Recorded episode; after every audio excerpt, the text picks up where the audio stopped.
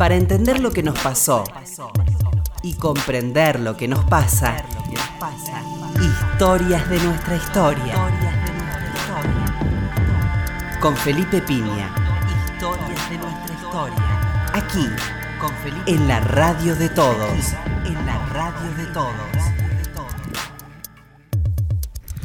Hola, buenas tardes, ¿cómo le va? Acá estamos nuevamente en Historia de nuestra historia. ¿Qué tal, Roberto? Hola Felipe, ¿qué tal? Buenas tardes. Hoy tenemos un invitado de lujo que lo veníamos buscando hace rato y bueno, aquí está finalmente. Sí. Fabián sí. Matus, ¿qué tal Fabián? ¿Cómo estás? Buenas tardes, gracias. Tiene una sí. muy linda excusa que es el libro La Mami. Un librazo, la verdad, altamente recomendable, publicado por los amigos del planeta. Con Mavi, ¿no? Con Mavi Sosa, una diosa. Un hermoso libro que conjuga, se lee muy rápido, eh, porque conjuga los testimonios de, de Fabián con este, testimonios de, de periodistas, de músicos, de gente que la conoció, eh, con un hermoso álbum fotográfico Sí. a todo color, Sí. que se agradece. ¿eh? Testimonio gráfico muy lindo, así que es un libro objeto también. ¿eh? Muy Sí. lindo libro. Me imaginaba una. También se podría hacer en edición más grande, como un álbum, ¿no? Sí, es lo que tuvimos en realidad. Lo que pasa es que forma parte de una colección de música que tiene Planeta Claro. y tiene ese formato. Sí, sí, sí. Pero. mm, Y con respecto a lo que decías de que se lee rápido, fue, una, fue algo buscado. Claro. Porque en realidad, en vez de escribirlo, decidimos hablarlo, charlarlo con Mavi, desgrabarlo y empezar a darle forma a, a las desgrabaciones. Entonces, la verdad que es un, es un libro hablado. Sí, muy amable, muy lindo, muy lindo libro, muy da muchas ganas de leerlo y bueno, están las vivencias de, de Fabián Hijo, ¿eh? Fabián Eh, productor, sí. este, Fabián persona, Fabián en todas las dimensiones, porque no deja de ser un libro tuyo también, ¿eh? Sí, sí. eh, hay una mirada, en realidad lo que, lo que el editorial nos pidió fue eso, fue mi mirada. eh, inicialmente era mi mirada de, la mamá y a partir de mí poder contar algunas cosas que la mamá no, había podido contar. Pero después decidimos ampliarlo a que sea un libro más familiar y entonces ahí entró, bueno, la familia de la mamá, sus nietos, sus hermanos eh, y la familia musical que era la familia de gira. Ujú. Y Claro, es una familia. Ahí sí, después decidimos, sí, porque Pasás giramos- más tiempo con la giramos con la- 60 días, ¿viste? Claro. Este, la mamá siempre decía, mira, tal vez este no sea el mejor músico, pero es el tipo que, que, que cuadra con nosotros como, como grupo de gira. Está muy bueno lo que contás de, de esa claridad de Mm. tu vieja para elegir la gente, ¿no? Que si no iba, no iba, digamos. No, no, sí, no, no, no, en eso Claro. no, no, no jugaba. Mm. Pero es que por eso te digo, no, no siempre eran, y, y- y puedo hablar de mí, yo claramente no soy el mejor tour manager, este, debe haber 20 tour manager mejor, de hecho yo siempre le decía a la mamá que si algún día este, dejamos de trabajar juntos, le dije, llama a tal persona, le digo, porque Claro. Con ese, estamos hablando de Martincito Alfiz, Ujú. el hijo de Lucio Alfiz. Llamala a Martincito Alfiz, porque Martincito Alfiz sabe el laburo. Que lo trajo a Silvio muchas Eh, veces. Sí, claro. sí, no, Martín es increíble, además es una persona maravillosa. De- del tipo de personalidad más que necesitaba la mamá. Ujú. Después eso, digamos, no siempre, pero yo además de ser hijo de la mamá, era también como integrante de toda esa familia. Digo, los, los técnicos, los músicos confiaban. Viste, vos, vos te vas de gira y viste y tenés que confiar en un tipo que te dice, mira, el hotel va a estar bueno, el, Sí. horario sale a tal hora y qué sé yo. Y, Viste, cuando te falla, vos decís, este no le confío más. Bueno, Claro, aparte te miran, te miran a vos. Me miran, claro, me agarran a mí. Todos entonces- te miran a vos. pero sí tenía una característica que me decían que yo tenía horarios matustinos. Lo que pasa es que yo prefería tomar, siempre reservar los primeros vuelos de la mañana.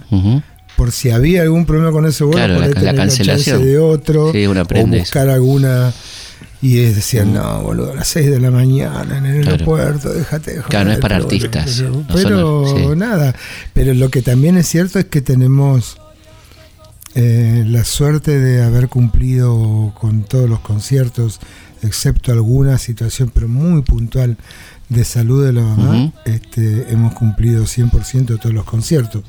Y eso también forma parte de, de- no tan solo de la banda, sino también de la coordinación. ¿no? Podemos arrancar con, con la infancia, lo que vos contás de, tu de tus este trasnochadas en Cosquín, que es muy lindo eso que contás, ¿no? De un chico que está ahí en las bambalinas y que tiene sueño, ¿no? Normalmente. ¿Cómo, es que en cómo fue eso? no son muchos los... eh, a ver, los festivales de verano se dan en el momento de las vacaciones de los niños y, y en general los que giran son hombres. Claro. Este, pero para Cosquín específicamente, bueno, en general iba la esposa con los hijos, porque era un- la verdad que Cosquín es- sigue siendo una fiesta de por sí. Claro. Y es más, creo que si no hubiera artistas sería una fiesta igual, Cosquín. Este, pero entonces, claro, llegaba una determinada hora que los nenes ya jodían mucho, tenían sueño, qué sé yo, y las mamás se iban con los nenes, y ¿quién quedaba? El hijo de la única señora. Claro, que eras vos. claro. Y me quedaba totalmente aburrido, pero mal. Ya no sabía qué hacer. Atrás del escenario. Atrás del escenario y tenía un montón de tíos y tías. Claro. Ponele las bailarinas del ballet del Chúcaro que me cuidaban, eh, Melania Pérez que me cuidaba, digo, no sé, Chito Ceballos, Luis Amaya, todo el mundo me cuidaba. Pero además yo era muy un- un- un enano muy molesto, muy molesto. Todo el mundo recuerda que yo era muy molesto y, y dañino. Ah, Ponele, sí. le agarraba la muñeca a alguna nena y le sacaba la cabeza, ¿viste? Esas cosas. De malo, nomás de llamar la atención. Entonces, este. Así que siempre tenía suerte de que alguien me estaba cuidando, pero era un adulto, no, no había como jugar como un adulto. Entonces, este, ahí también se me ocurrió sugerir en el libro a la gente de Cosquín de que tenga una, una, Una guardería. salita, una guardería para chicos, Claro.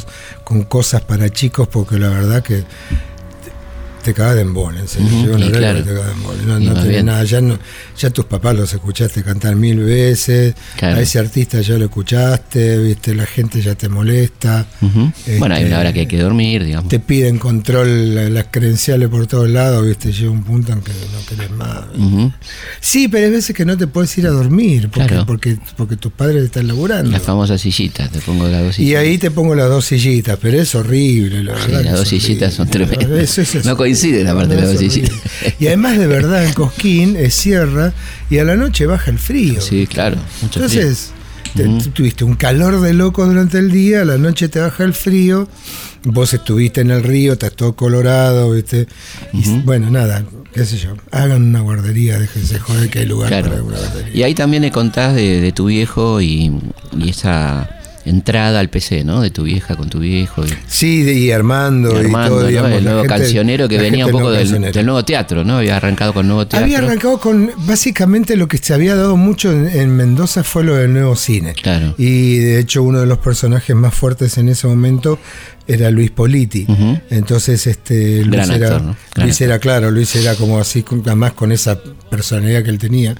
Este, por eso mismo creo que papá también, y papá un poco por haber recorrido el resto del país, entendía que había, una, había condiciones de armar un movimiento musical nuevo, este, como, lo, como lo expresaron ellos, ¿no? que Ujú. deje de robar lo que era el folclore popular, que se construyese una, una nueva estructura musical acompañada de una poesía nueva también, y en este sentido te diría que eh, urbana, Claro. Porque el folclore era muy, muy, de, Muy rural. campo, muy rural pero las cosas se empezaban a gestar en la ciudad. Y por otro lado, como había un mínimo de conciencia social, ellos todavía ni siquiera pensaban en el Partido Comunista, pero, pero ellos mismos vivían situaciones de carencia, este, y, el, y el trabajador en la ciudad tiene unas carencias que son dif- diferentemente definitivas a la de un trabajador rural, entonces este, decían, bueno, hagamos un folclore más de más urbano, ¿no? Y eso fue la nueva poesía. Claro. Este, aparece de muy jovencito eh, Armando Tejada Gómez. escribiendo, Armando Tejada Gómez escribiendo Dormir debajo de los puentes. Eh, Viste que, en, que en- que en- en- en Mendoza tenés todas las, las acequias, Claro. tenés los puentes y los chicos dormían debajo de los puentes. Estaba hablando de él, es una escritura eh, autorreferencial, es un poema autorreferencial y había para dormir debajo de los puentes, no había otra cosa, digamos porque Mendoza también es un lugar de altura y que también a la noche Mucho refresca, frío, mucho a la noche frío. refresca. Sí, sí, particularmente en invierno. Uh, no, en invierno es terrible. Tremendo, sí, sí. Y ahí, digamos, este, comienza ese acercamiento con el PC que, como bien decís en el libro, fue relajado en un punto, ¿no? El PC entendió a tu vieja, me parece, ¿no? Sí, el, el- el comienzo, digamos, fue como que hay, hay, hay como un... eh, mira, ahora en septiembre va a salir un, un libro del partido también, del Partido Comunista Argentina, eh, que se llama Canción con Todos, eh, Mercedes y la Política, donde el partido asume por primera vez a Mercedes como su afiliada y, y hace un relato de cómo, de cómo fue.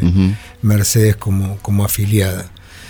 Eh, en esa época había dentro del partido una estructura que se llamaba el Frente Cultural.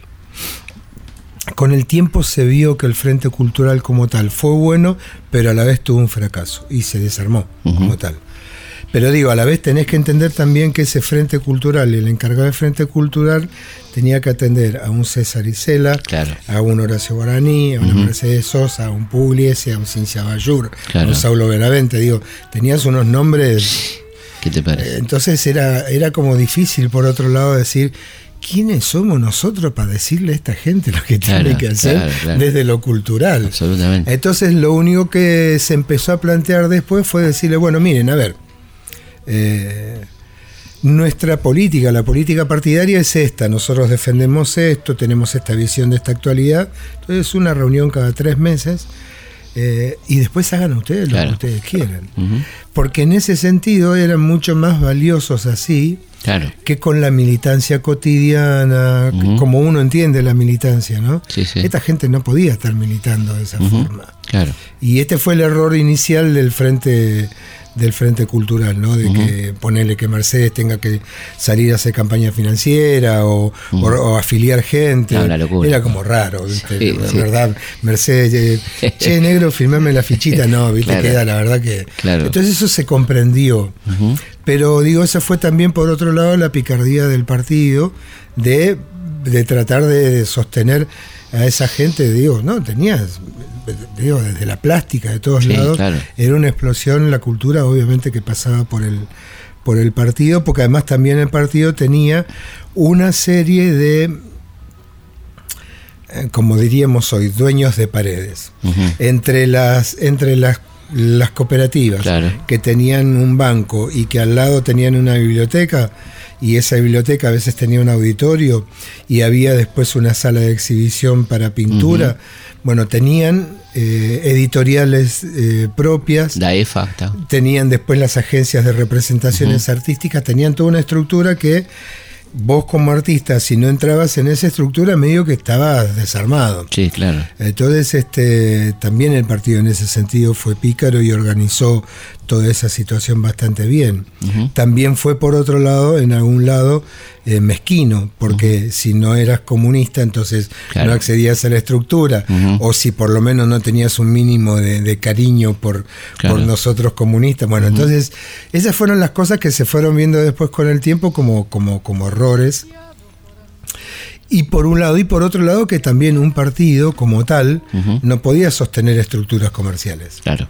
Claro. Entonces, cuando decide no sostener más las estructuras comerciales, esas estructuras se van desarmando de a poco o toman un- o hacen un viraje, digamos, bastante más comercial, hablando de DAEFA como DAEFA, que ya toma un viraje más comercial, este, tienen una separación de socios, Claro. este, Sterenfer avanza Sí, más, comercialmente, digamos, entonces este Sí. digo, pero pero estaba bien el partido. Fue a ver, fue una buena idea para un comienzo, pero después tenía que dividirse y de hecho, los bancos cooperativos, las bibliotecas, los teatros también tenían que empezar a tener otro tipo de programación que no sea la programación de los compañeros. ¿Qué, Pero, tanto, ¿Qué tanto le importaba la política a tu vieja? ¿Cuánta hora le daba a la política? Eh, a la política como tal no, sino que tenía una semblanza, digamos, tenía una, una visión de lo que estaba pasando a su alrededor, eh, como, como si fueran tres anillos, ¿no? O sea, eh, en, en su cercanía, en lo que era el país, en lo que era Latinoamérica, tal vez no tanto en el mundo. ¿sí? En el mundo le costaba mucho más verlo, pero nosotros por otro lado teníamos una visión de que América Latina era un solo país. Por esto de andar recorriéndolo todo el tiempo, para nosotros en realidad, eh, en, nuestra, en nuestra mentalidad, eh, Venezuela era una provincia, Argentina era una provincia, Colombia era una provincia donde íbamos y cada uno tenía sus características, pero no lo podíamos ver como un, como un continente, no lo veíamos así. Y por lo tanto podíamos vincular las situaciones que pasaban en cada uno de esos países. En ese sentido, la, la visión latinoamericanista de la mamá era consecuencia de su trabajo. Eh, porque tengo en tal país está mi hermano Nicomedes, acá está mi hermano este, Ali Primera, acá está mi hermana Amparo Ochoa, y era, era, era, viste, en cada provincia tenías un hermano. Entonces, este, desde ese lugar sí le interesaba mucho todo lo que pasaba como movimientos sociales, fundamentalmente los estudiantiles, eh, porque eran los que además también más se acercaban a la mamá. Con el tiempo, este, la mamá también hace un quiebre, entre comillas, con los estudiantes y empieza a tener más vinculación, tal vez no tanto con los obreros, pero más con los desocupados, con los de movimientos sin tierra. Eh, digamos, los movimientos tal vez más rebeldes. Continuamos con Fabián Matus hablando de su libro La Mami sobre la vida de Mercedes Sosa. ¿Cómo era la elección de, del repertorio? ¿Cómo ella se, se ocupaba ella, le acercaban cosas? ¿Cómo era la cosa? No, a ver, la selección final era de ella. Había personas que le acercábamos, había artistas que le mandaban, había editoriales que le hacían llegar material, ella escuchaba mucho la radio, o sea que las fuentes eran un montón. Eh, y lo que sí como ¿cómo te diría? Como, como método de ella, a ella ella escuchaba primero la música y le entraba primero la música. Si la música le cuadraba, entonces prestaba atención a la letra, y si la letra y la música eran lo que ella estaba buscando o le parecían que estaba bien, la adoptaba. Después la ensayaba con sus músicos, y si quedaba en ese en ese entorno quedaba bien, entonces recién la interpretaba. O sea que pasaba muchos filtros, la verdad. Y en el caso de músicas para grabar, eh, siempre yo cuento la anécdota que todo cambia. Ella lo grabó en el 84, pero ella lo tenía desde el 81 guardado. Solo que no encontraba en qué disco ponerla. Eh, y me dijo un día cuando estábamos buscando material para, para el disco que será posible el sur, que era el del 84, me dice, tengo una canción ahí de un chileno y la trajo y, fue así. Pero eh, tenía conceptual, tenía un concepto el disco. No, tal vez no lo podía definir ella, pero hay un disco, hay una cuestión conceptual en, cada uno de sus discos. Era intuitivo, era muy intuitivo. Sí, son discos conceptuales realmente, ¿no? Cuando uno lo escucha hay, sí, sí, sí. hay un concepto. Y vos podés ver una época, inclusive, no tan solo en el, en el país o en el continente, sino en ella misma. Es una época. Y hay algunos discos que tienen muchas canciones de amor. Bueno, estaba claro, enamorada. Estaba enamorada, claro. Exactamente, ¿no?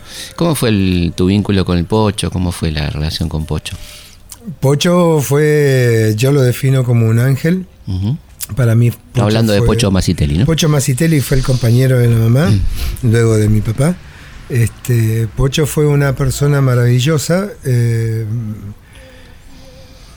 ¿Cómo te podría decir? Llegó a nosotros, porque hablo de la mamá y de mí, porque en ese momento estábamos los dos solos, llegó a nuestra vida a ordenar la vida con eso ya un mérito ya increíble. La vida de usted era complicada acá en Buenos Aires. Y era, estábamos jodidos, estábamos viviendo económicamente. Estábamos todo como, como mal, al día. No daba, el folclore no daba, digamos.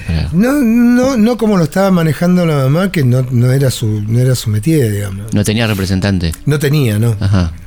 Ah, mira el representante de la mamá era papá y al separarse, digamos, o el que se encargaba, digamos, era papá y al separarse este ya...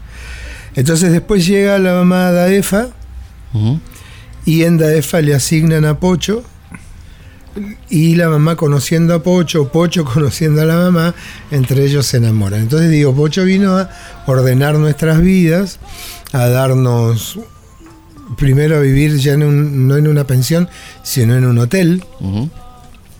que era el Hotel de la P, que está frente a lo que es hoy Crónica.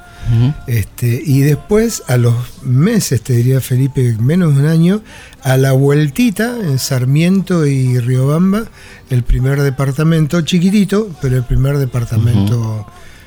Departamento, yo Claro. digo, wow, Un- departamento. Una casa. Claro, Era maravilloso. claro. Pocho también aportó a Gustavo, su hijo, así que eran Pocho lo ama, Gustavo y yo. ¿Qué en ese edades sentido- parecidas tenía usted? Sí, sí, eh, Gustavo tenía nueve meses más que yo.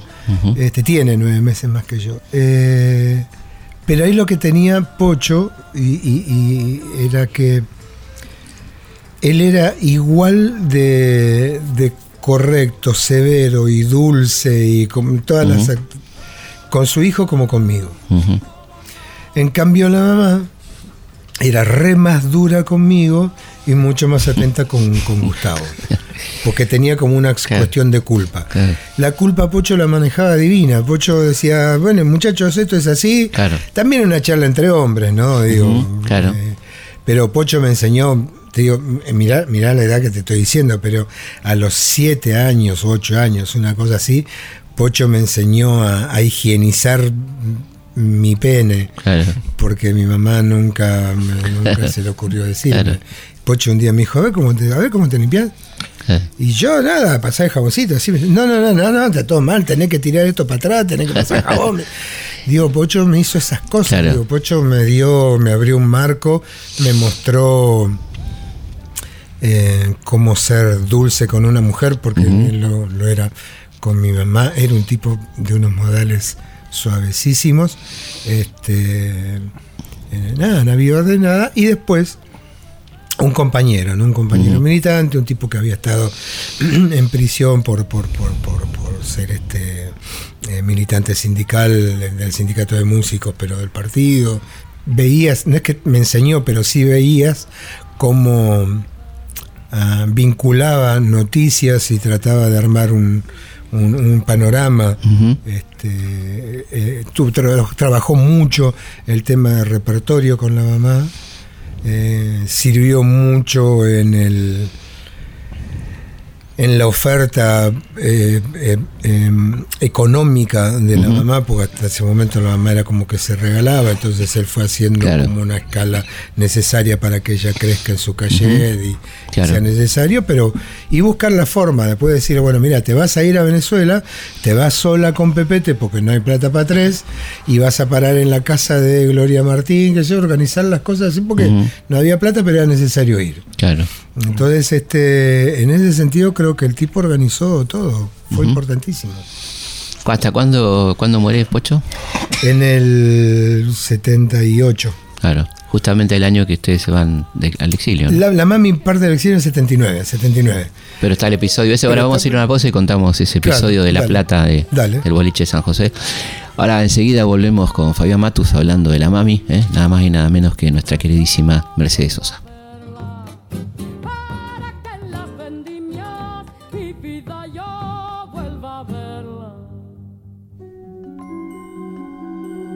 La herencia común de un pueblo es su historia.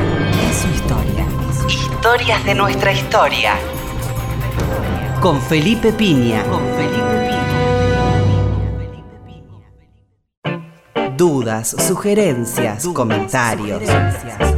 Comunicate con Historias de nuestra historia a través de nuestro mail. Historias arroba radionacional.gov.ar. Y dale alegría, alegría a mi corazón. Es lo único que te pido al menos hoy. Seguimos en Historia de nuestra historia hablando con Fabián Matus de Mercedes Sosa, la mami. Y estábamos recordando un momento feo, este, que fue el momento de la detención, ¿no? De, aquel concierto en el boliche San José, ¿no? En el almacén San José en La Plata era un- una peña que organizaban los chicos de estudiantes de veterinaria, este, que organizaban además varias peñas para juntar plata para, para irse de vacaciones, qué sé yo. Y, y de repente estábamos en el concierto y yo estaba en la puerta junto con otros chicos y vemos que empiezan a frenar los, las camionetas con, con, con la policía. Y nada, tratamos de sostener una cosa tonta, ¿viste? Una reacción instintiva tonta, que es sostener la puerta de adentro, los tipos empujando de afuera. Claro. Una pelotudez, pero bueno, en todo caso le dije, bueno, tratá de bancarme la puerta que yo saco a Mercedes del escenario. Por lo menos eso. Claro. Entonces me voy a acostar del escenario y le digo a la mamá, vení, vení. Dice, no, todavía estoy en el concierto, vení. Bueno, la saqué por suerte, antes de que la saquen ellos del escenario. La llevé ahí a un costadito al camarín y ahí se armó, digamos, sí, un- una situación muy de mierda porque nada, el tipo quería palparla a la mamá, la mamá lo sacó cagando, bueno, esas cosas, viste, de, Ujú. tontera. Pero digo, em, fuimos detenidos todos, Ujú. Menos quien era uno de los managers de la mamá que quedó afuera, Olga Gatti, que pícaramente se, mez- se mezcló con el público y después se fue separando y quedó afuera. Y, pero llegaron detenidos a todos los espectadores. Era gracioso ver cómo paraban los colectivos en la madrugada, bajaban Claro. a los pasajeros y los, los cargaban de, Como de 300, detenidos. 300 personas, ¿no? 300 personas. Lo gracioso es que entre ellos estaba quien fue hasta hace poco ministro de, de Justicia, el doctor Alac. Estaba en ese momento también Mirá. entre los jovencitos detenidos, pero también había entre las jovencitas detenidas algunas hijas de militares influyentes allí. Eso provocó que finalmente lo único que hicieran fue tomarle los datos a toda la gente y liberarlos. Pero a nosotros nos tuvieron detenidos. Ujú. Y este fue el momento que yo te decía un poco de quiebre de, de la mamá con los estudiantes, porque me acuerdo que esta piba que quedó afuera, Olga, nos consiguió un abogado y nos mandó un abogado. Y el abogado me acuerdo que le dijo a la mamá, mire, yo soy radical, esto para mí es una mancha negra en mi expediente, pero bueno, voy a hacer lo, lo posible para ayudarla. Yo, la verdad que un hijo puta. Y la mamá dijo, para esta gente canto, yo para esta Claro, gente, claro. esto, salen así a los que yo le canto, no le canto una mierda más, y nunca más cantó que iban los estudiantes, nunca más, Mirá. Pero de odio, nunca más la cantó. Se reunía con los estudiantes, pero no le va a cantar mal. Bueno. Igual la cosa venía brava ya del 74. No, no, no, no, no, ya, ya estaba desde, desde la época de Isabel, inclusive ya la cosa venía complicada. Habían tenido amenazas. Estaba la AAA, ya había Mm. estado jodiendo mucho.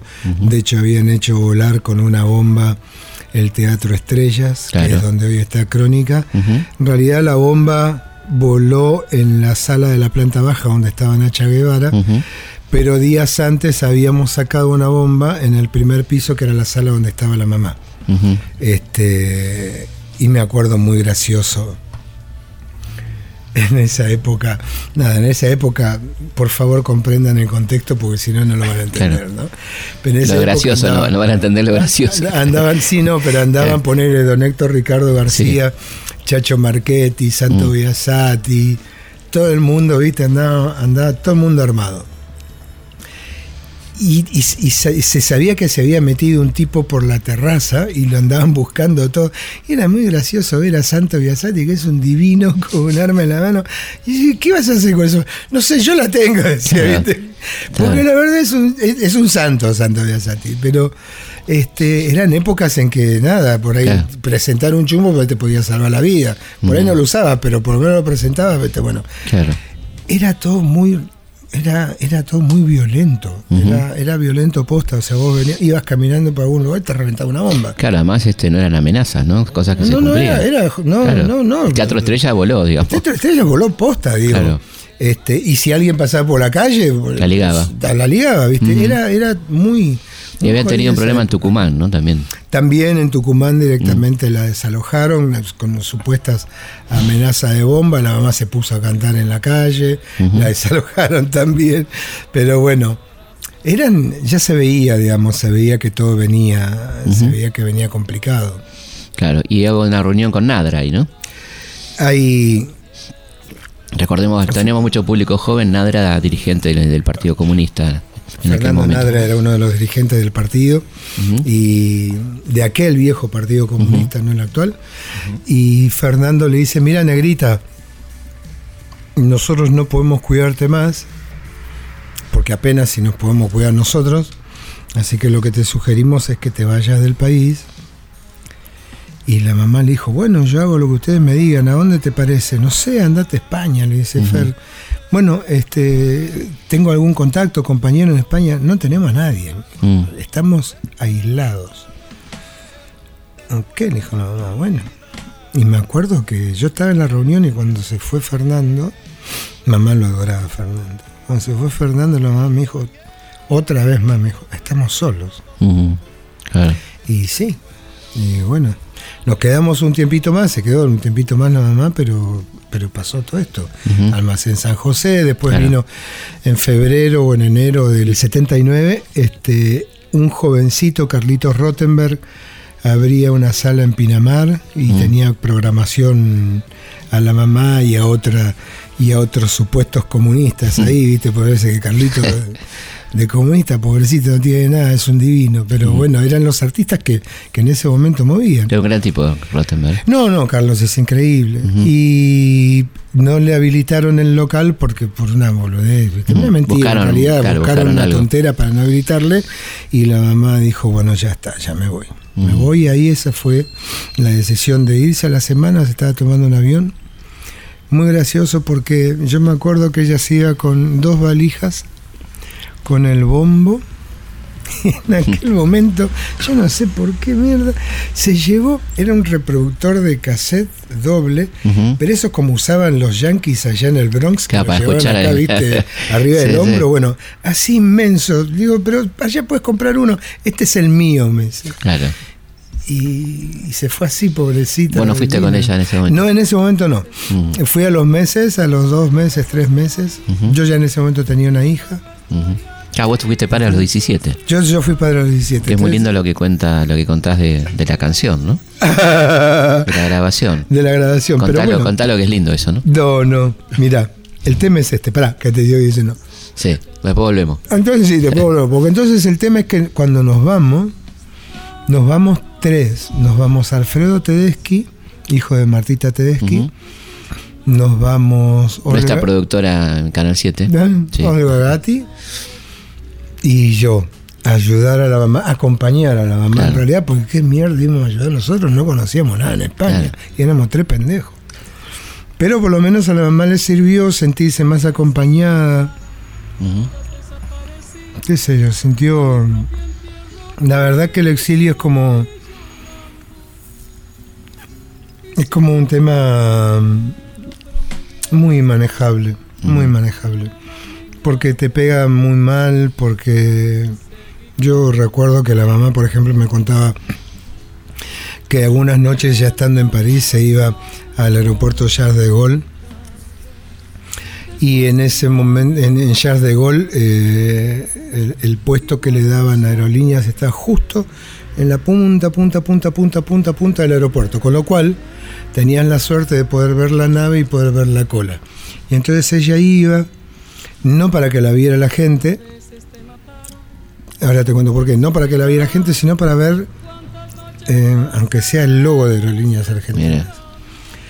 No para que la viera la gente, porque en realidad ya se sabía en ese momento que había grupos de militares que viajaban en algunos vuelos, que lo habían hecho tanto en, en- en- en Roma como en Milán como en París, que iban y buscaban a aquellos que estaban en el exilio los cargaban, los dormían, los cargaban en el avión y los traían a Argentina. Claro, el centro piloto, aparte. Entonces, este, claro. por eso te digo, entonces este era como que no, que no la vieran, pero a veces extrañaban esas cosas, digo. Entonces, este Y el exilio es del, el exilio le hizo, castigo, ¿no? le hizo muy muy mal, le hizo muy muy mal.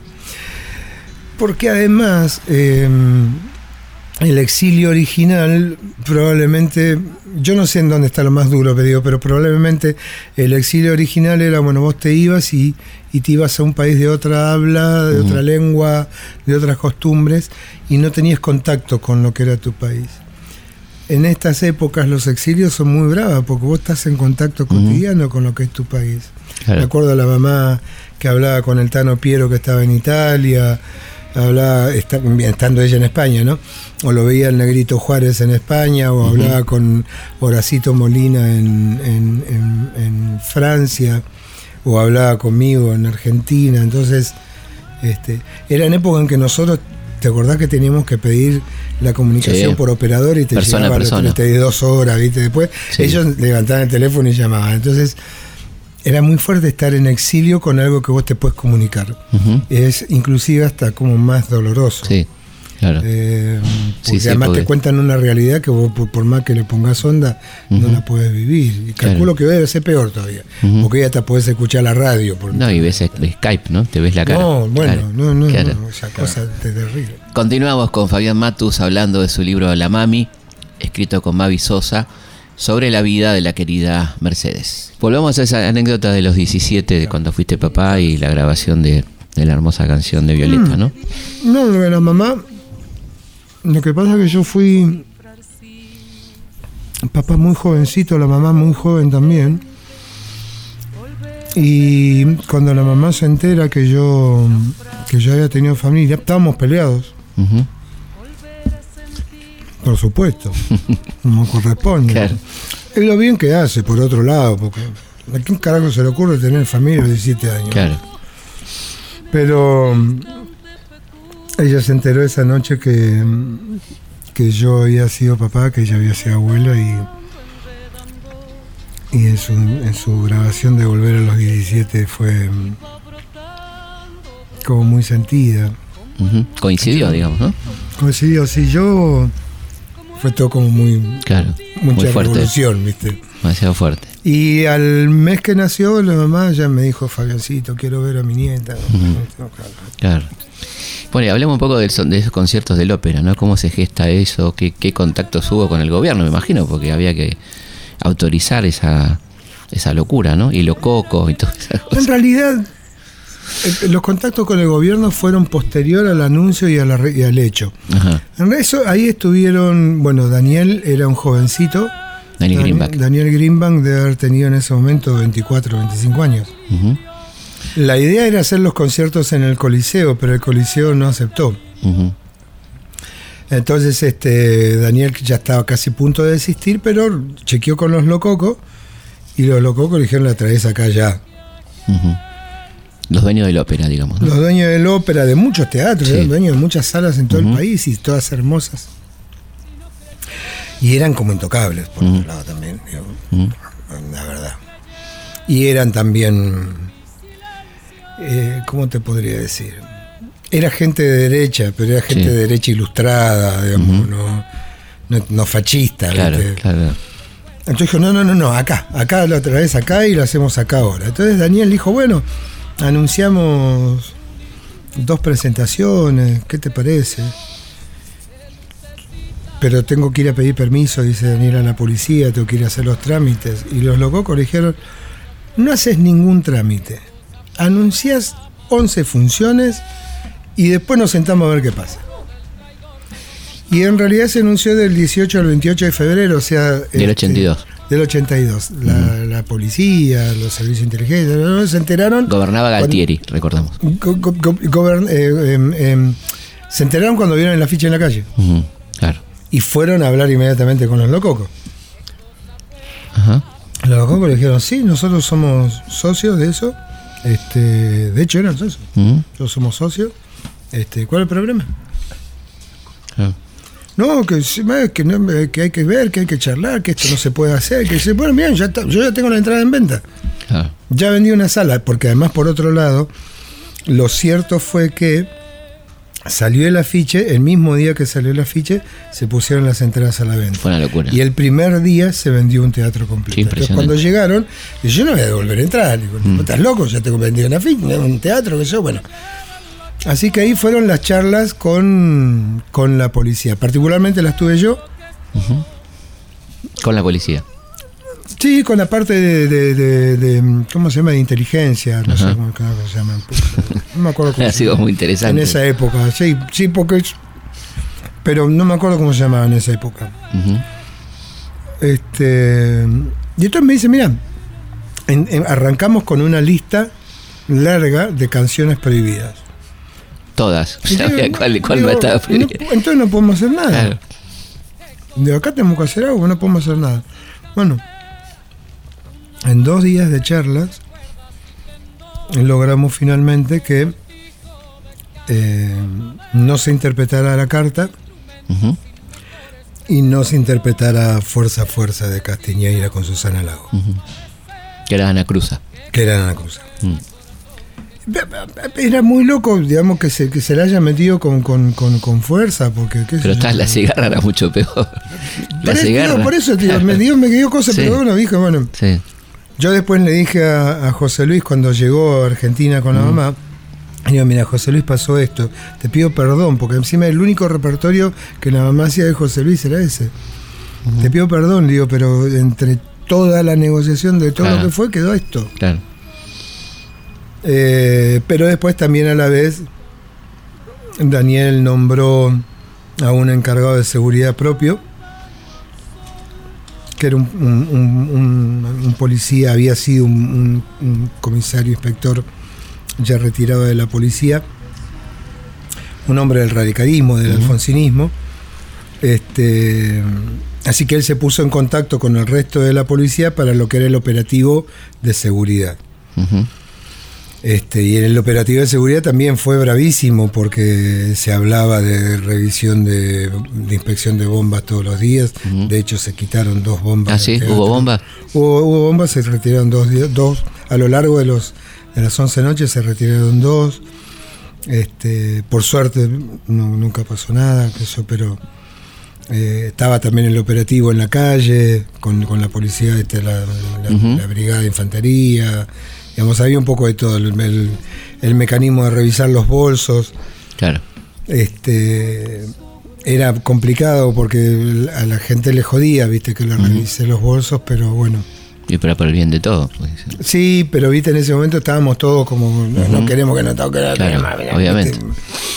Eh, pero una vez que entraban en la sala, lo que se respiraba era libertad, Sí, eso sí, absolutamente. eso se respiraba. Y terminaba con se va a acabar, Y, se va a y acabar. era, ter- era terrible. Entonces, Sí. este, ahí todo lo que, la mierda que había vivido de la fila afuera, de la brigada de infantería, de la revisada de bolso, que yo, se acababa cuando estabas en el concierto. Absolutamente. Entonces, este, esas noches fueron sí maravillosas, de muchísima entrega. En un día la mamá decidió cantar la carta como corresponde, digamos, por Mm. cagarse en todo. Sí. Este, pero bueno, ya fue la penúltima noche, para lo cual los policías que estaban todas las noches grabando, porque grababan los conciertos, dijeron, bueno, vamos a hacer una cosa, vamos a borrar la grabación, este, pero no lo vuelvo a hacer. Y la mamá dijo, no, no, sí está bien, no lo voy a hacer, yo, pero ya se va a dar el lujo, ya, ya, ya está hecho. Este, y además la reacción del público fue la reacción de alegría de escuchar, el público no sabía que la carta estaba prohibida Claro, claro. específicamente, Digamos, reaccionó bien. Ujú.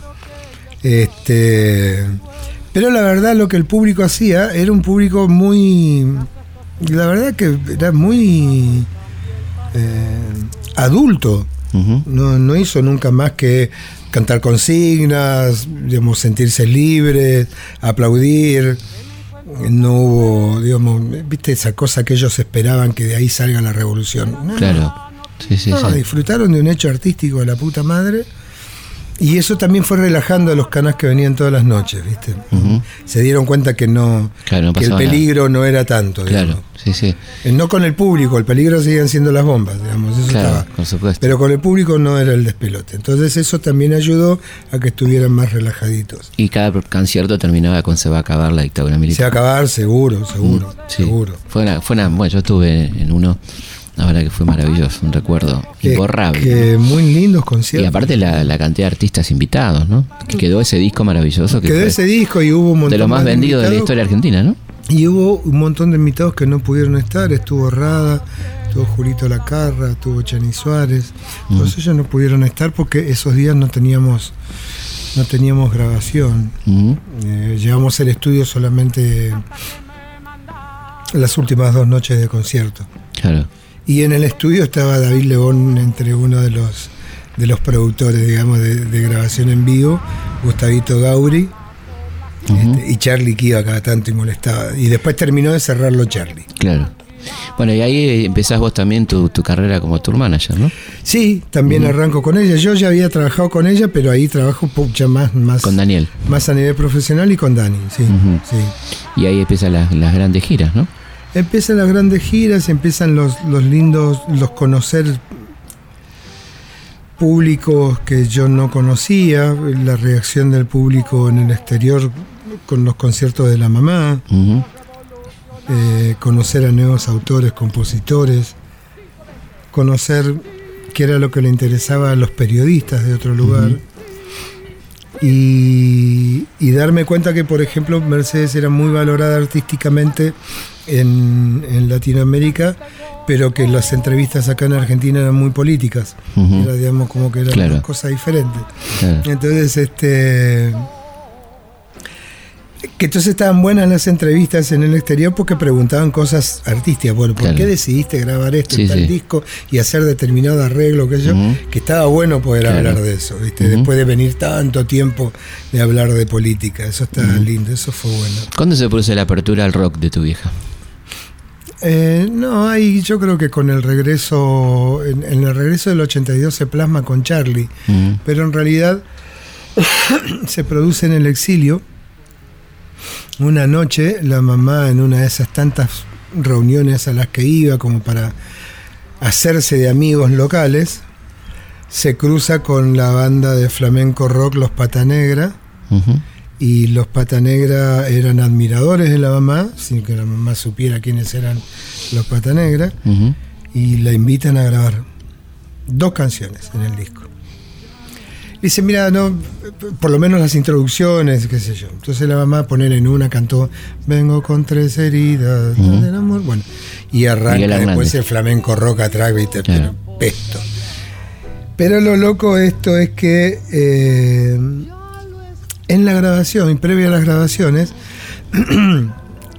la mamá veía que los tipos fumaban hash así a lo bestia, ¿viste?